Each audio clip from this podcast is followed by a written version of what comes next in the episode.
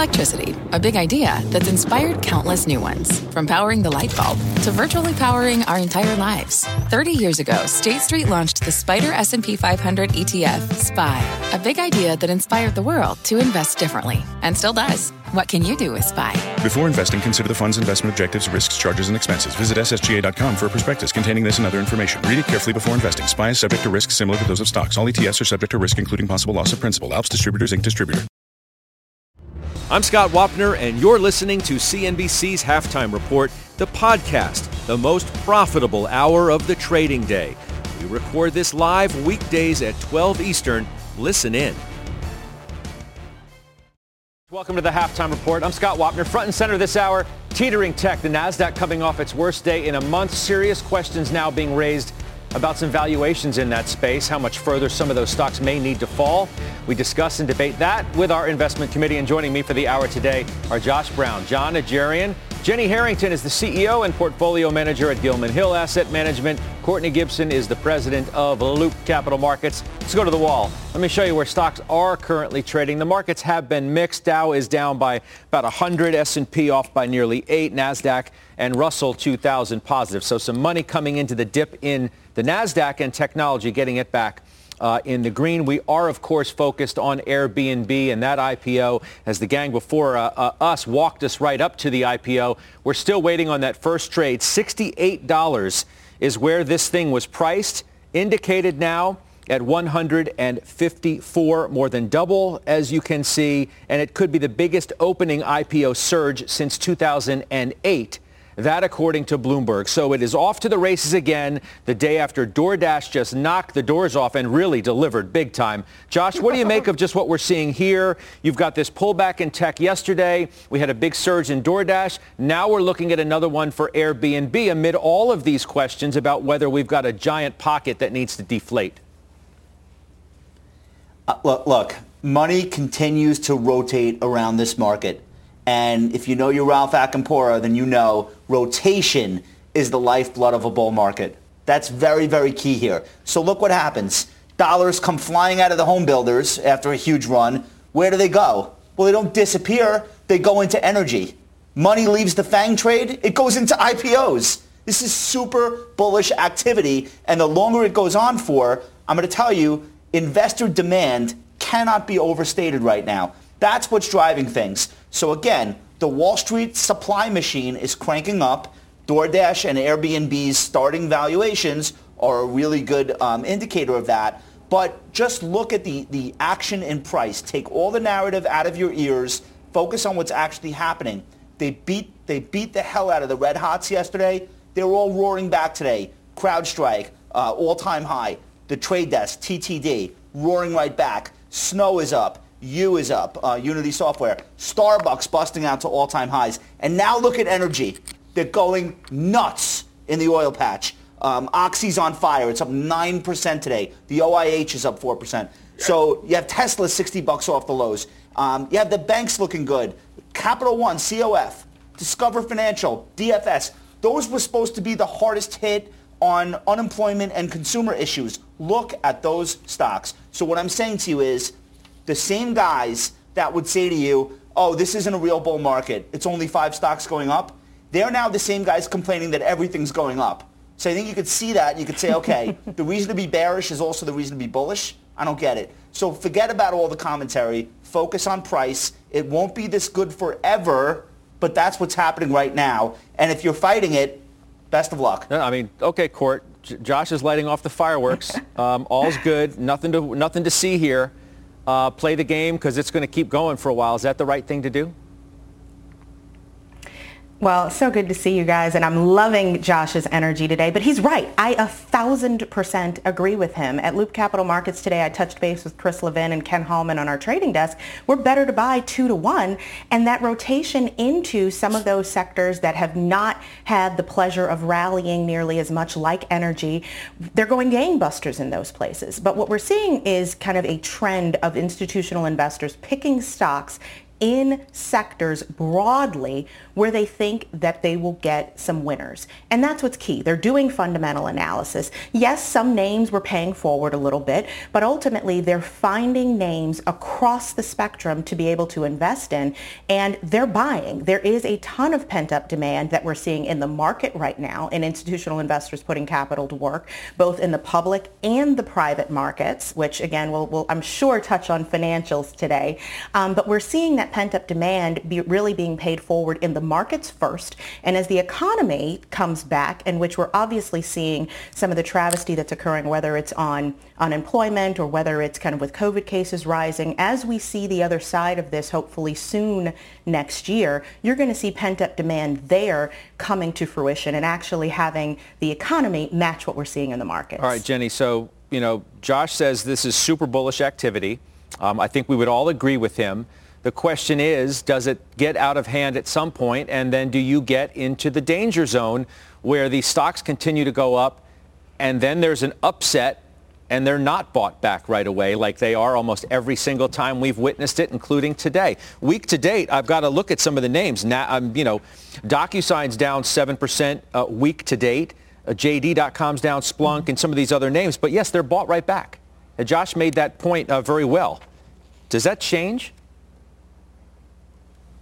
When you say super bullish, I think it's a really broad brush statement that re- that just says, oh, the market is super bullish.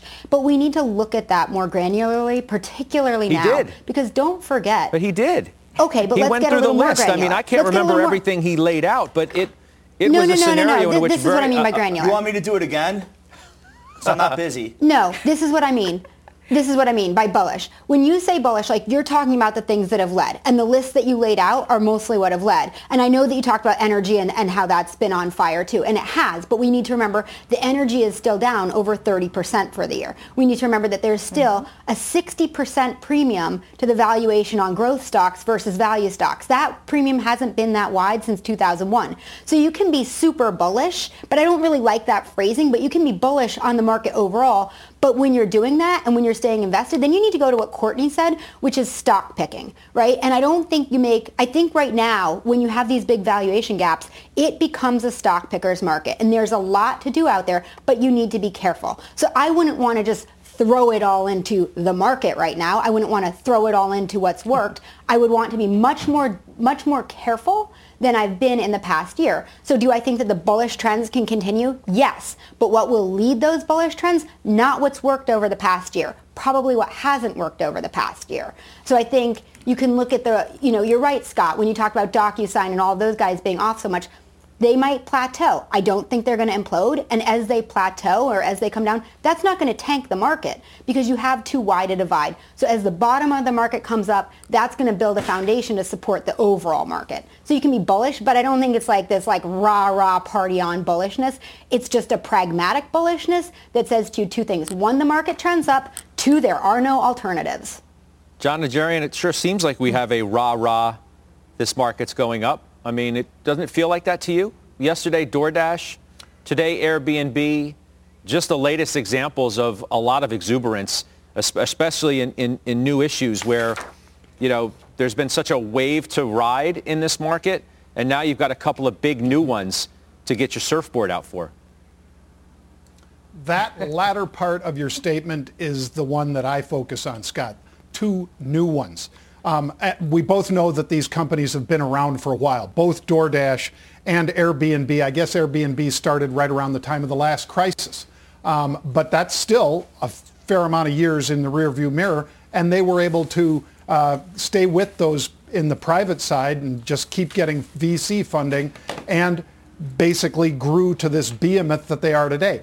And it is also, uh, uh, because they're new, that it's a very crowded trade, Scott, and it's, there is not a lot of float in either of these two stocks. Overall, yes, especially, you know, Airbnb today, um, sixty billion market cap, about to, you know, explode much, much higher than that. Um, DoorDash, same sort of story, um, but they're only offering this much stock. In the old days, of course, when you dragged the red herring out there and people would follow and get in there, yeah, they also manipulated, if you, if you want to call it that. I certainly call it that, Scott, because you're only offering a very small amount of this equity out there to the public. So the fact that it's new, the fact that people want to get into these, that's why you're seeing a doubling at eighty-five percent yesterday, probably one hundred or one hundred twenty percent today out of Airbnb, because there's such a small offering, and yet these are brands already that people want into, that funds want to participate in. So that's what that side of the market is. The other side is that Facebook story yesterday with all these attorney generals lining up to break them up. That was the big negative for that two percent sell-off in the Nasdaq yesterday. It wasn't money drawn away from these guys, because the money drawn away, like I've just explained, is relatively small, even though those market caps are immense. Yeah.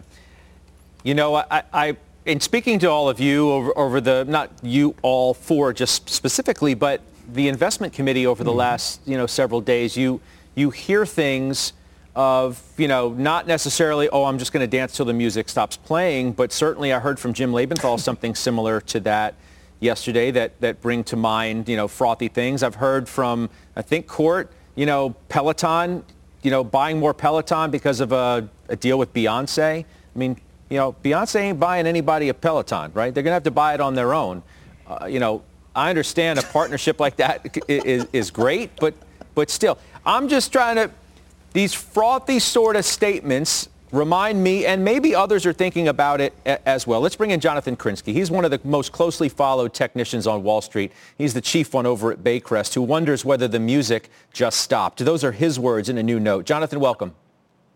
Thanks, Scott. Always good to be here. You bring up some examples of extreme speculative behavior in your mind. The SPAC index rallying forty-three percent from the beginning of November to today's high.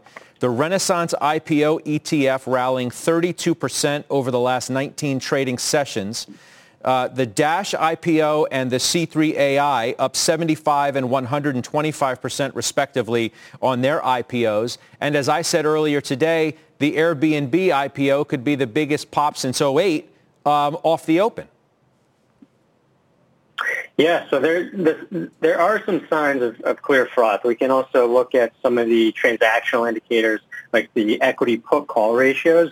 Um, those are now the lowest level since two thousand on a ten-day basis. So people are very optimistic. They're buying a lot of calls relative to puts.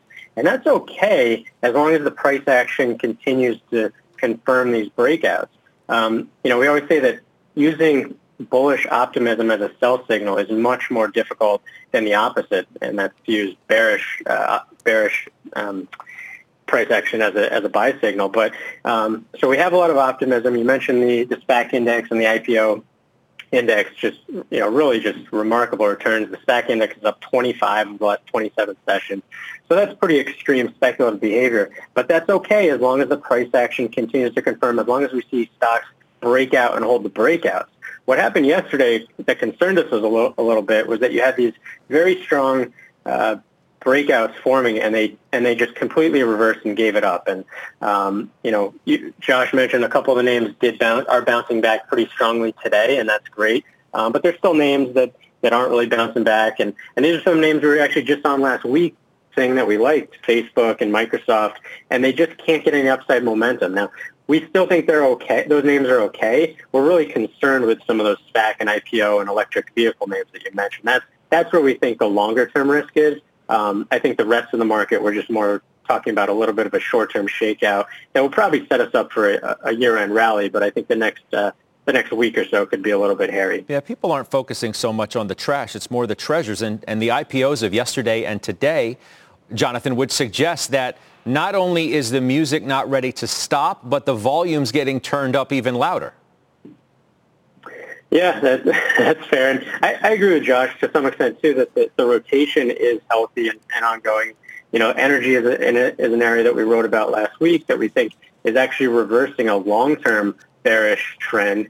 Um, so to, from our perspective, you can continue to chase some of these high-flying uh, growth names, but I think the uh, the longer-term trends in, in stuff like energy and some of those other areas are, are actually where you want to be. Um, just you know we we can see how quickly the rug can get pulled on some of these uh, on some of these stretch names to the upside. Yeah, although people get right back in um, and bid them right back up. Jonathan, thanks. It's good to have your insight. Your note uh, certainly piqued our interest today. I know we'll talk to you again soon. So you could raise all these questions. You could say, well, the valuations in part of technology are simply out of whack. You could say, well, vaccine supply, you know, that may be an issue. Cases are spiking, three thousand deaths in the U S. That's that's a potential um, headwind. You've got stimulus talks, which still going nowhere, right? Until we have something done, it's going nowhere. That, that's how I'm looking at it. Um, the flip side of that, though, is that you seem to have what people think is a pretty darn good environment for stocks coming into the end of the year and into the new year. And on that note, let's bring in the biggest bull on Wall Street for twenty twenty-one. Dubravko Lakos is the head of equity strategy and global quantitative research at J P. Morgan. Back with us. Good to see you. Thank you. Mister Bull, uh, the headline for you today, as Patty Martell tells me, our senior producer, market nirvana. That's what you say we're in or about to be. Yes. So, um, look, we are, we're expecting, we're basically seeing one of the um, best environments for equities, uh, you know, in, in, in a number of years. You've seen uh, a lot of risks that the market has basically had to cope with and has struggled with, ranging from, you know, global trade war, obviously the pandemic this year, all of the uncertainty around U S politics, the election. A lot of these risks are subsiding, and I think that's going to help, uh, broadly speaking, uh, risk sentiment. Um, it's going to help sort of put uh, capital to work. Uh, business cycle is recovering. And uh, you, you were mentioning, you know, some of these call it tailwinds even in sort of in, in these prior minutes. But, you know, whether you look at the liquidity picture where money supply is growing at about twenty-four percent year over year, biggest increase since nineteen forties. Um, whether you're looking at the fact that vaccine distribution is around the corner, uh, one Q, two Q, that's going to continue to pro- propel this recovery. Um, whether you look at the fact that S and P five hundred is sitting on record high cash balance, you know, ex-financials, we're looking at two point one trillion dollars in cash. Some of that cash will get released and it will help revitalize CapEx. M and A, I think, is looking good. Uh, buybacks could, could start coming back. Uh, and then the last thing I'll mention is positioning. Positioning has gone up, but it's still below average. And in fact, we estimate, you know, we're looking at about a trillion dollars worth of equity inflow slash equity demand uh, coming from systematic flows, uh, hedge fund positioning, uh, further retail buying, uh, buybacks, and very importantly, continued rotation from non-equity into equity. So we're looking at a pretty positive environment, especially for the first half of next year. I don't disagree with you. And I think a lot of people agree with you, and certainly the big investors that I speak with on a fairly regular basis, they agree with you, which in and of itself makes me a little nervous. It's almost like what could possibly go wrong? The environment looks so good. Yes, look, uh, you know, that, that's a very fair comment. And look, uh, is the market, you know, is, is there some complacency that, that's building up? Yes, there is. And look, but what we have to just keep in mind is that, you know, um, these multiple expansion periods, and call this even some form of bubble. And again, a lot of it is due to this unprecedented liquidity injection. These environments can persist for, for quite some time. And that's why, you know, while I think, you know, there is uneasiness, I think that's one of the reasons why the market continues to basically grind higher. And I, I don't see any of these big tailwinds being sort of pulled out of the, uh, uh, out of the market. So, I, I you know, we will see days when there will be pullback. We will see days when there will be nervousness, but I don't see, I think the big picture here for the next six to twelve months remains a very positive story. So I, I think now's the time to basically be invested. Now's the time to be sort of be putting sort of risk, you know, money and, and money to work and be adding risk. Josh, um, I'd, li- I'd like to get you involved here um, because, you know, you're, you sound pretty bullish too. forty-four hundred is the base case for Dubravko for year-end twenty twenty-one. That's twenty percent. Higher, Josh, from where we are now. You know all the scenarios, too, which people have laid out for reasons to be bullish. I've heard the word Goldilocks used repeatedly. Does this make sense? So uh, th- thanks for pulling me into this because, Dubravko, I'd like to ask you how much of that twenty percent growth in the S and P five hundred over the next year comes from multiple expansion and how much comes from uh, gains in earnings, regardless of how they're produced, whether it's operating earnings growth or it's buyback shrinking the float or some combination. Like what's the what's the ratio of that uh, call? So, the, the, you know, that's a very good question. I, and we're basically saying it's it's going to come from both sides. You still, we still think that there is some room for multiple expansion. Uh, and the reason for that is because uh, clouds are clearing up. There's greater visibility, not just for twenty-one, but actually for twenty twenty-two. So there's no reason why the market and investors cannot really start looking ahead towards twenty twenty-two, uh, and that's going to allow basically to, to you know allow the multiple to re-rate and sort of price some of these, call it, you know future growth prospects uh, right now. Uh, in terms of earnings, we're basically looking for one seventy-eight uh, S and P E P S for next year and two hundred uh, for twenty twenty-two. So we're basically looking at you know a solid, call it, thirty percent upside in earnings growth between twenty-one and twenty-two. So definitely earnings growth is coming our way, uh, but there's still some room for multiple expansion. And on the multiple side, I would say the first half of next year, um, I think we look good. After that, you know, we could definitely start to see some talk of liquidity tapering, uh, perhaps more upward pressure on rates, and that could start to change the multiple story. But I don't think it's going to be first half story of next year. I think it's something that could come later in twenty-one and as we go into twenty twenty-two. Your, I mean, your your picks is te- make, make. Sorry, what, one one quick follow up. Yeah, hurry up. Is technology still tw- is te- is technology still thirty percent of the S and P this time next year? Is it more of the same? Is that what investors should be thinking? No, so we are generally, we've been generally pushing, and we were maybe a little bit too early on this, we've been generally pushing the value, the cyclical trade. Uh, it's it's definitely been working, you know, in the month of November and so far in December. We think this, the, the value trade has more room to run. And again, it's not so much value, but it's the COVID recovery theme. That's the big theme of next year, the epicenter stocks. And they happen to be correlated with value. So that's what we think leads the market. Tech, I think cyclical tech can actually do quite well. Some of these other parts of tech that were big beneficiaries of COVID, uh, I would say they probably be, you know, perform in line with the market to slightly lag. It's really the bond proxies that I think are the more problematic next year. Wow, it sounds like you and Tom Lee have been having some Zoom cocktails or something uh, of late. It sounds familiar.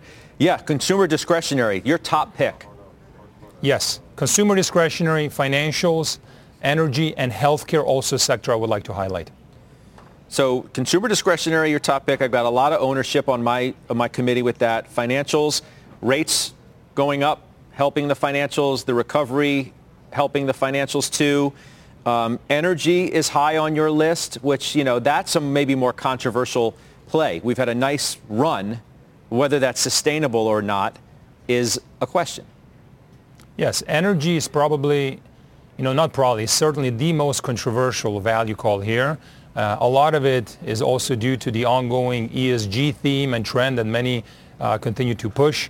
Uh, so again, yes, it's not an easy one, but we do think, given the massive divergence that's taken place in the market during this pandemic and even before the pandemic, uh, energy being sort of on the low end of that, Uh, we, we think there's more room for the, for, for the basically sector to catch up. There is a potential imbalance that we're basically seeing in the months and quarters ahead where uh, as lockdown restrictions ease, we see pent-up demand, demand surprising on the upside. Supply in the meantime remains contained. That's positive imbalance, and I don't see why energy shouldn't continue to do well in that kind of environment. All right. Court, Courtney, um, your chance with Dubravko. You can ask him about his whatever you want, market call itself, which is very optimistic, or a sector you'd like to talk about?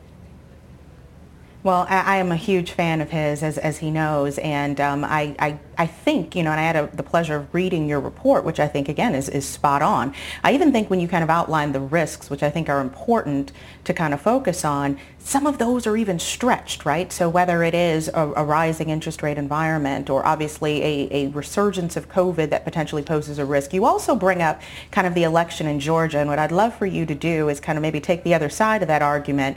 I think a number of people have looked at that as a negative, and I'd love to hear your perspective on, is it really a negative? Should the House and the Senate both be Democratic? And, and realistically, what's the other side of that argument in the event you actually get some things done?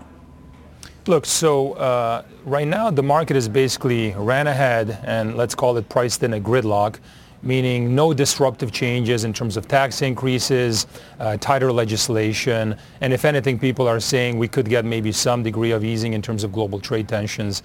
Uh, so now, you know, fast forward to January fifth, let's say if both of the uh, Senate seats go to the Democratic side, and we end up now seeing some form of light blue sweep scenario.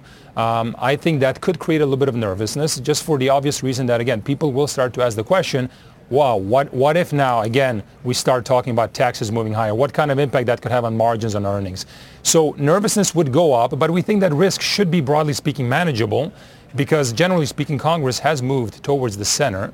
Uh, and so I don't think there's going to be much propensity for any sort of, call it, extreme change. At the same time, however, as you mentioned, uh, odds of some form of uh, bigger fiscal package, be it infrastructure, you know, Green Deal, uh, odds of that would definitely go higher, which I think would be very supportive for economy, and not just in the first quarter, but more broadly uh, in twenty twenty-one. And so that, I think, is, is you know, can create definitely some room for, for optimism. So that's why it's a risk, given where expectations right now, but we think it's a manageable risk. You think Congress has moved more towards the center? We've been watching the same game? I mean...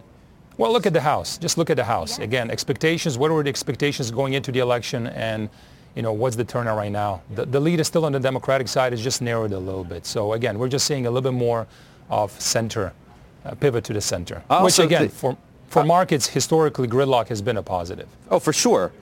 But I also think if, if the Democrats win the runoffs in, in January, uh, I'd expect the market to sell off and, and maybe sell off pretty well, at least initially, for exactly the reasons that you said.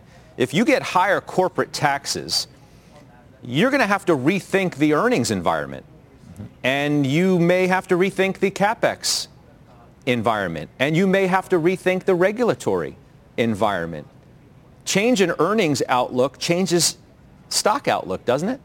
No, yes, it does. You know, yes, it does. And that's why we basically put that at the, at the front of our report, basically saying it's our key short-term risk. But again, the question is, you know, nervousness goes up. People start talking about tax increase. Question is what gets really implemented, right? So originally people are talking about S and P corporate, statutory corporate tax rate going up to twenty-eight from twenty-one. Given that Congress has moved to, towards the center, again, is twenty-eight going to be the likely outcome in that situation? Possibly, but possibly not. It could be lower, right? So that's why I think that most likely, again, what ends up materializing and getting implemented may not be as bad as, as, as feared, but certainly will be a source of nervousness and volatility for the market, and we could see some form of pullback if that were to play out on January fifth. We'll see. Uh, it's always good to talk to you, Dubravko. Thanks for the time today. I know you got to split, and we'll, uh, we'll catch up with you, um, if not before the new year, uh, shortly thereafter. That's Dubravko Lakos, J P. Morgan, joining us right now. So, Jenny, what do you think about this energy call? You know, he says it's the most controversial. Uh, it seems to be. Do you agree? It is, but I think it's also going to be one of the easiest places to make money. And what we need to keep remembering is that when energy prices, when oil prices came down to the twenties earlier this year, and actually lower than that, rigs were shut down tremendously. So when you look at the rig counts right now, they're lower even than they were in two thousand fifteen when oil collapsed back then. So what you're going to ultimately bump into as the economy comes back online is you're going to see that the, that the supply isn't at the level that it should be for the new demand. And that'll keep oil and energy prices higher. It'll support the sector. And, and also there was like all these closed-end fund tradings that ha- trades that happened that just depressed this whole sector. So I think it's an easy place to make money. I think he's right. And the E S G trade will keep a cap on valuations. But let's say the valuations then are fifteen times, not the six, seven, eight, ten times that they're at now. They'll still be capped relative to the broader market. But... Hey. We're all driving cars. Most of them still use oil. Yeah. John, is there a sector on this list yeah. that Dubravko has laid out that you disagree with?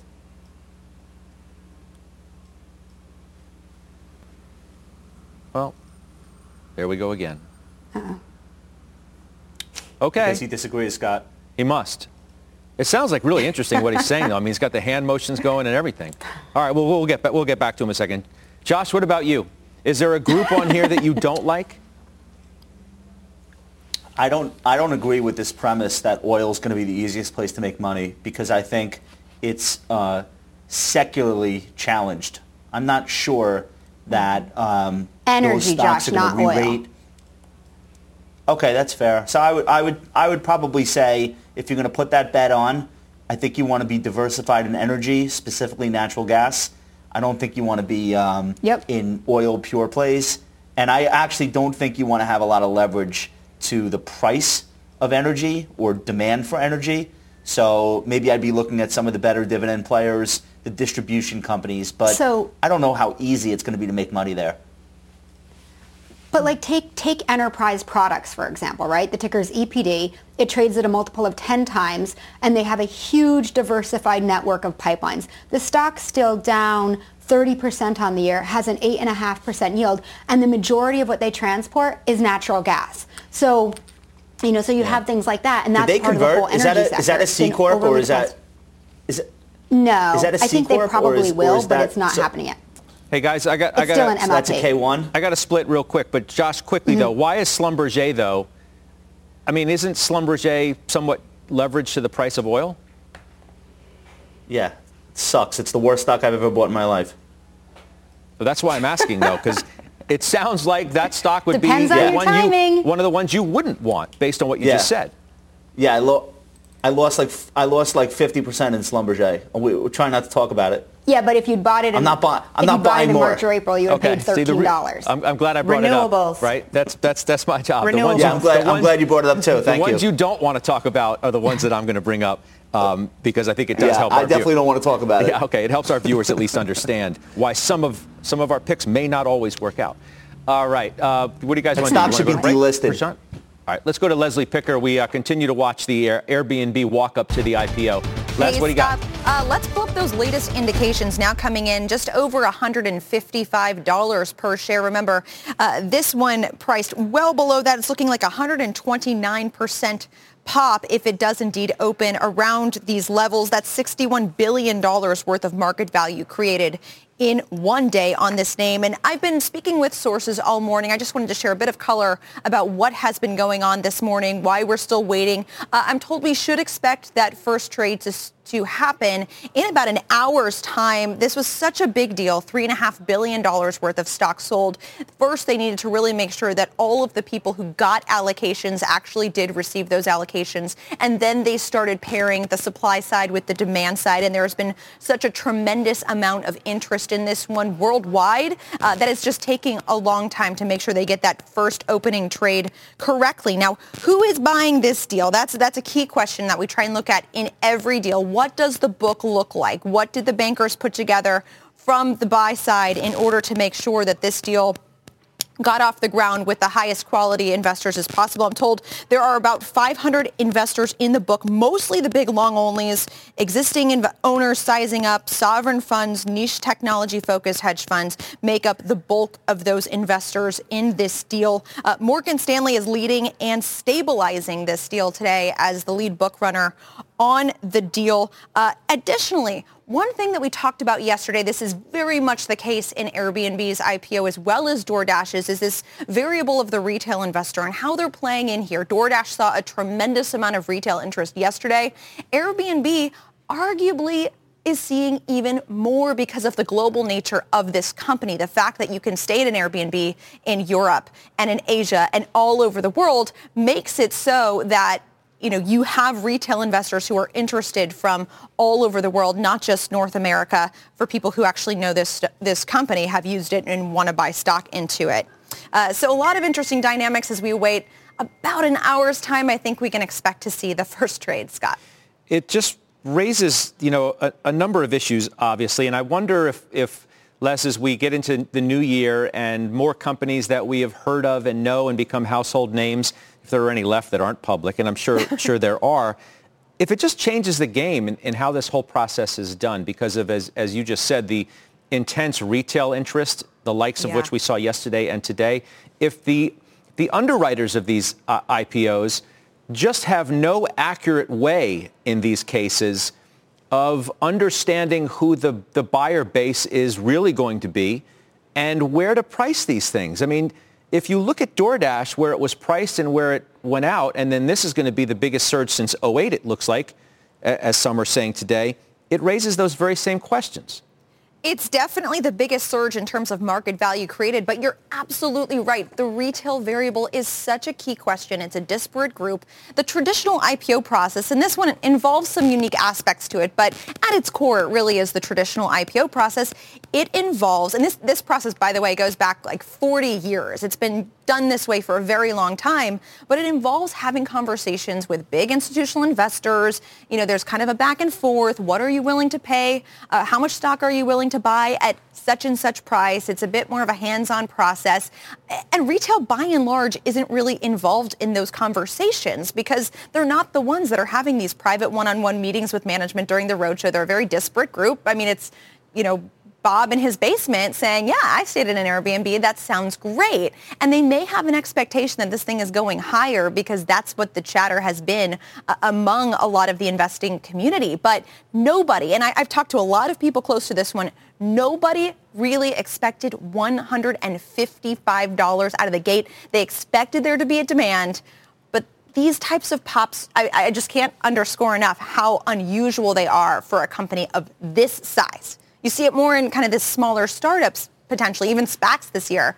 Uh, but, you know, we're talking about a company that's that's looking at a one hundred eight billion dollars market, uh, uh, fully diluted market cap. Mm-hmm.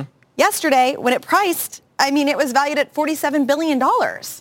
So, you know, that's a that's a huge run-up in it's- in. you know, a couple hours. I mean, I just remember, you know, for the, the Uber I P O, we we were having conversations, and maybe we had it with Mark Cuban at the time, who was also thinking about these sorts of issues of these super mature, late-stage private companies. I, I think you call them that, right? Super mature, and how much growth is truly ahead. And the Uber I P O had some of those issues.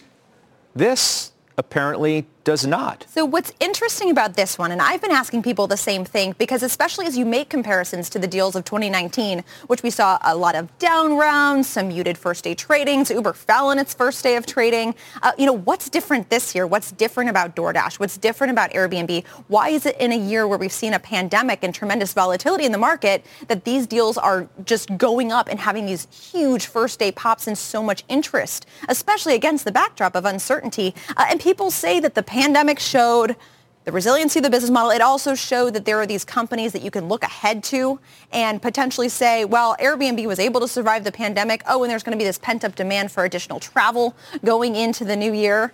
Uh, and that will benefit Airbnb even more than they saw this year. There's also this whole idea of index inclusion. And we've seen that, you know, around Tesla stock. People are saying, okay, well, I want to get in on the ground for these companies now. They're big cap names. Mm-hmm. I, if I get in now, maybe I can benefit when they're included in the index. This kind of activity also, I know, I know we got to run, um, is a good rebuttal to the question, too, as, as I was, you know, sort of alluding to, of whether these kinds of companies, or this one in particular, went public too late. Mm-hmm.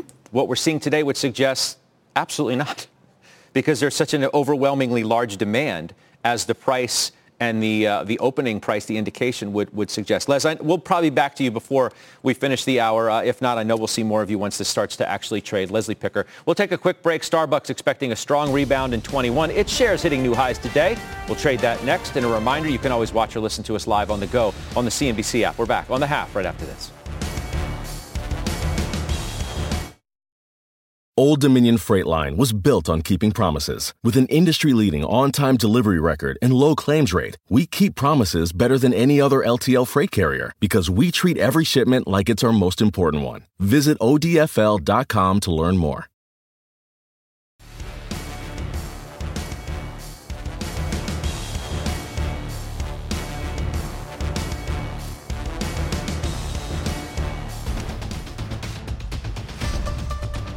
Welcome back, everybody. I'm Sue Herrera. Here's your C N B C News update at this hour. House Speaker Nancy Pelosi saying she is encouraged by the bipartisan support for a new pandemic aid package, but she's still waiting to see the details. I think they've made great progress, and I salute them for that. Of course, as always, we have to see the text, but I think the values that uh, and the priorities that they have established are what we need to do right away. The Supreme Court has unanimously ruled that three Muslim men can sue the F B I for placing them on the government's no-fly list when they refuse to become informants. Also today, the high court reinstating rape convictions for three U S soldiers after a military court had thrown them out because too much time had elapsed between the assaults and the prosecutions. And take a look at this. This could be a new species of whales. The unusual beaks apparently are what stood out to researchers, along with some whale calls that appear to be quite unique. The whales were spotted about three hundred miles south of the U S border off the coast. You're up to date. That's the news update. Scott, I'll send it back to you. I was like, whales two days in a row. Exactly. Thanks. You got it. All right. Starbucks hitting a new record high today after the company said it's predicting a strong rebound next year. A lot of ownership. Courtney, you first. You own the stock. I absolutely do, Scott, and I love it. Congratulations to my dear friend who will be the chair of that board. I've been very consistent, Scott. Leadership, leadership, leadership. Kevin Johnson, Melody Hobson. Kevin's been incredibly focused around his growth in China, his growth in the U S, the profitability. fifty-five thousand stores they're predicting um, that they would like to open by twenty thirty, and they're at thirty-three thousand now, and growth in the two key markets, the U S and China. So it's just a story that, uh, and a company that has just a tremendous amount of growth opportunity, and, and I promise I'm at the drive-thru every day. Mm-hmm. and, and, and you said, Josh, you, you're expecting a pretty big breakout yourself. Yeah, well, yes. So I actually didn't buy this on the technicals because when I was buying it, the technicals were ugly. This was like a no-brainer. And I, I said this on the show. Exactly. Like, COVID or not, people are still going to drink coffee. So it's a question of when they can open their stores back up for people to sit there. But in the meantime, this is a company that was way ahead of the game on digital, like better than ninety-nine percent of other Q S Rs. Um, so it was an obvious, to me, it was an obvious buy in the pandemic. Started buying in the sixties. Averaged up, which I think is, is an important uh, thing to have done because I didn't buy enough uh, early on. Um, but I have no intention of selling it just because it's now at an all-time high. I think the future is as bright as it's ever been for Starbucks. There's a dividend here too, um, and uh, I'm gonna I'm gonna let it ride. I'm with Courtney. I love being in on the same stocks as Courtney, uh, and I feel even better about it hearing that she's as bullish as I am. All right, you two among others. That's my Josh. All right, let's take a quick break. Uh, by the way, you can watch C N B C's full interview with Starbucks C E O Kevin Johnson earlier today. Uh, there's a piece of it right there. Go to C N B C Pro to do that. C N B C dot com slash pro. You can see A R S and K J and their conversation from earlier today. Ask Halftime's next. You can send your questions by video. As you've seen, we'll play them on the air. You can email us at askhalftime at C N B C dot com. We're back right after this.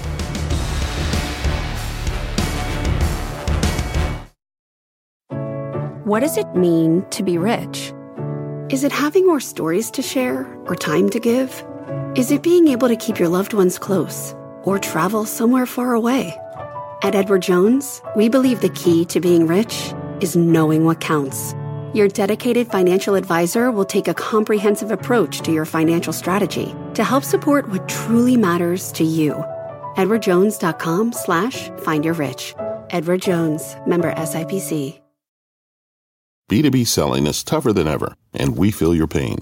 If you're struggling to close deals, consider giving LinkedIn Sales Navigator a shot. This sales intelligence platform helps professionals like you engage high-value customers, drive higher revenue, and increase sales performance.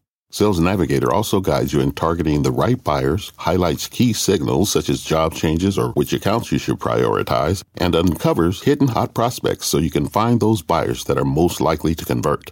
Fueled by LinkedIn's one billion member platform, Sales Navigator gives you the most up-to-date first-party data, enabling you to unlock conversations with the people that matter. Right now, you can try LinkedIn Sales Navigator and get a sixty-day free trial at linkedin.com slash halftime report. That is linkedin.com slash halftime report for a sixty-day free trial. Let LinkedIn Sales Navigator help you sell like a superstar today. Just go to linkedin.com slash halftime report and get started. All right, we're back. Let's answer your questions now. First up, a video one for you, Jenny. Thomas in Kingwood, Texas. B G S is my stock, and it's made a recent acquisition and has a management change, also technically weak. Should I buy more or hang on? Okay, good question. Thank you for that. Jenny, what do you think? What's the answer here? So B and G is the best performing year-to-date stock in the portfolio at up about sixty percent. So obviously we need to look at it to see if it's time to sell. We've done a lot of valuation work on it. We think that it should be in the mid to low thirties, which would give us about fifteen to twenty percent upside. You couple that with a six point six percent yield, I think you can keep holding it. All right. I'll hold it for the cherry peppers alone. I mean, those are pretty darn good. All right, Josh, to you. And Ron. The Crisco. Yeah, you go. Uh, Ron in Naples, Florida, for you, Josh. Uh, you previously owned MongoDB, and Ron wants to know if, sh- if he should hold it. I mean, this is so this is so hard because if he's in it, he's probably up so much. I, I, I had to look at like what was going on with this company to understand why it's been up as much as it has been. It's really been a huge move. I said to myself, did this company invent a strain of weed that cures COVID? Like, what would do this to a stock? Um, but it's just, it's in the same group as the snowflakes of the world. Like, it's a data, um, it's a data management thing, and that's just like the hottest area of the market. Normally, what I would say to this question is trail it with the two hundred day moving average, update it each week. Let that be your trailing stop. That wouldn't help you. The stock is one hundred two dollars above. It's it's rising two hundred day. The rising two hundred day is like two hundred. It's a three hundred dollars stock. That wouldn't help you. So the only answer here, if you want to stay with it, position sizing. Watch as this thing grows in proportion to your other holdings and make a commitment now that you're going to trim it as it keeps doing this. That way, if it reverses course and plunges, you don't have a full position on and you will have pulled some money out. Hopefully you own this in an I R A with his uh, no taxes or deferred taxes. But that's what I would do if it were me personally. Okay. Great uh, company, though. Thank you. Doctor J, uh, I hope we can hear you now. Sid in Los Angeles does, too, because he wants to know about Oracle. Is it a buy going into earnings later today? um, gosh, I hope so, Scott. Um, I own the stock. I've written calls against it. Um, this one's just kind of very dull, but I'm in it. And I'm hoping, just like uh, the viewer, that it goes higher after the earnings. All right, Court, lastly you. Dino, Michigan, wants to know about Toll Brothers. Is it a buy? Absolutely, it's a buy for the same reasons that I bought it um, weeks ago at this point. You think about low interest rates, shortage of supply, and the best housing market we've seen in decades. This is a name you want to be in. Okay, good stuff coming up. John's latest trades and unusual activity. We're not going to miss those. We'll be back right after this.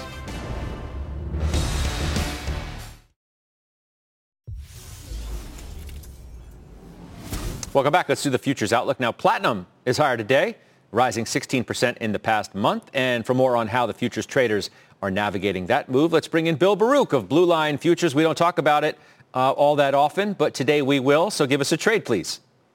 Well, thanks for having me on, Judge. Yes, you're right. Platinum actually up twenty percent since the end of October. I think it's the metals in general are a great space this year, and they're going to continue to be next year. I'm long platinum with exposure in my wealth management portfolios, as well as in the future side. A weaker dollar is going to continue to be a tailwind, Chinese buying, and inflation is going to uptick. We saw the C P I data today. So I was on your last week talking about buying nine ninety, uh, and that would have gotten a filled if you put that order in. So today I'm following that up. Buy ten thirty if you're not in already. Let's put a stop at nine ninety now. That's a fifty dollars risk, a twenty-five hundred dollars risk there. ten thirty, I'm looking for eleven ninety to the upside. That right there would be an eight thousand gain. Tech, platinum is breaking out of a decade-long downtrend, and this chart looks really, really good. Wow, so last week you're looking nine ninety, now you're looking eleven ninety.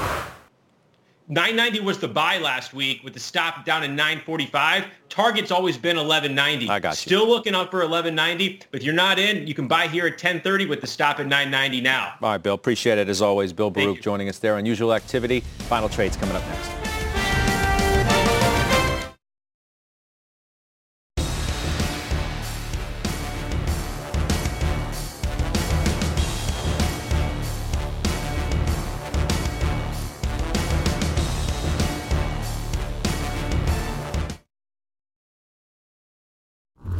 Doc Quick, what do you got? Final act, uh, unusual activity and your final trade.